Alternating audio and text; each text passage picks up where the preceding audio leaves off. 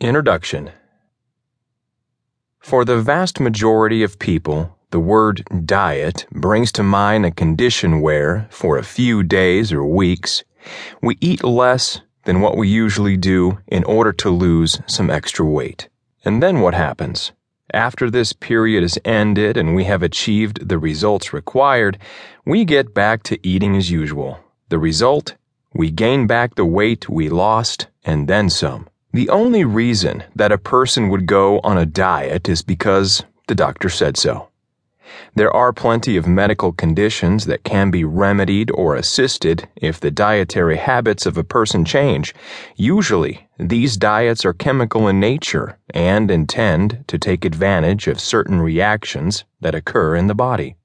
Actually, that's what all diets are looking for the opportunity to take advantage of what is going on inside the body so that they can achieve their objective.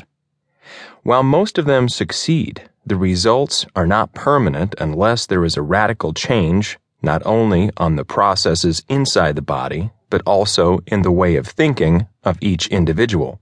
This is the premise of the ketogenic diet to force the body to abandon glucose as its main source of energy and switch to ketones.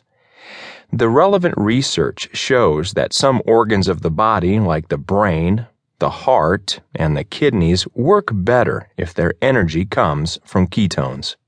The discovery of this kind of diet is not new. It dates back all the way to the 1920s, when an alternative was looked for to overcome the catatonia and muscle loss that were the most common side effects of the fasting of the era.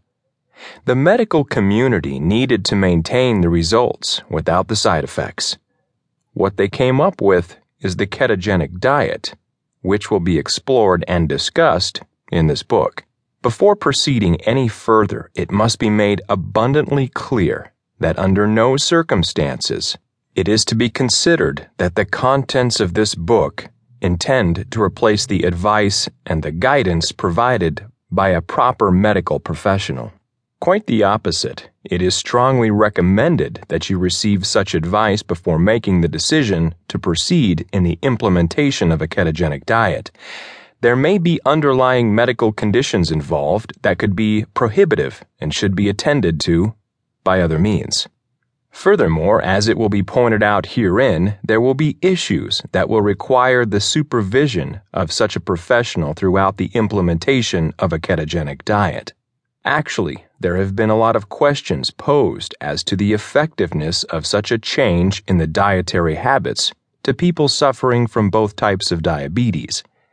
It is a matter of fact that the diet was and is conceived as a means of medical therapy, and not as a simple diet, and therefore, such is the way it should be regarded.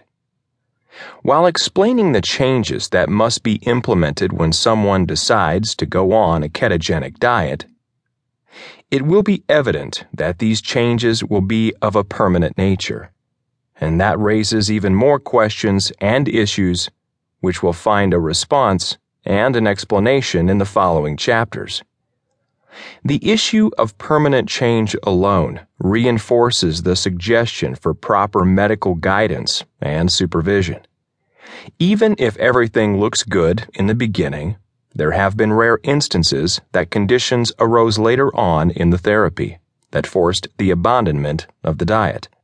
No matter the reason behind going on a ketogenic diet, or any diet for that matter, there is always the issue that needs to base the results of the diet upon the decision.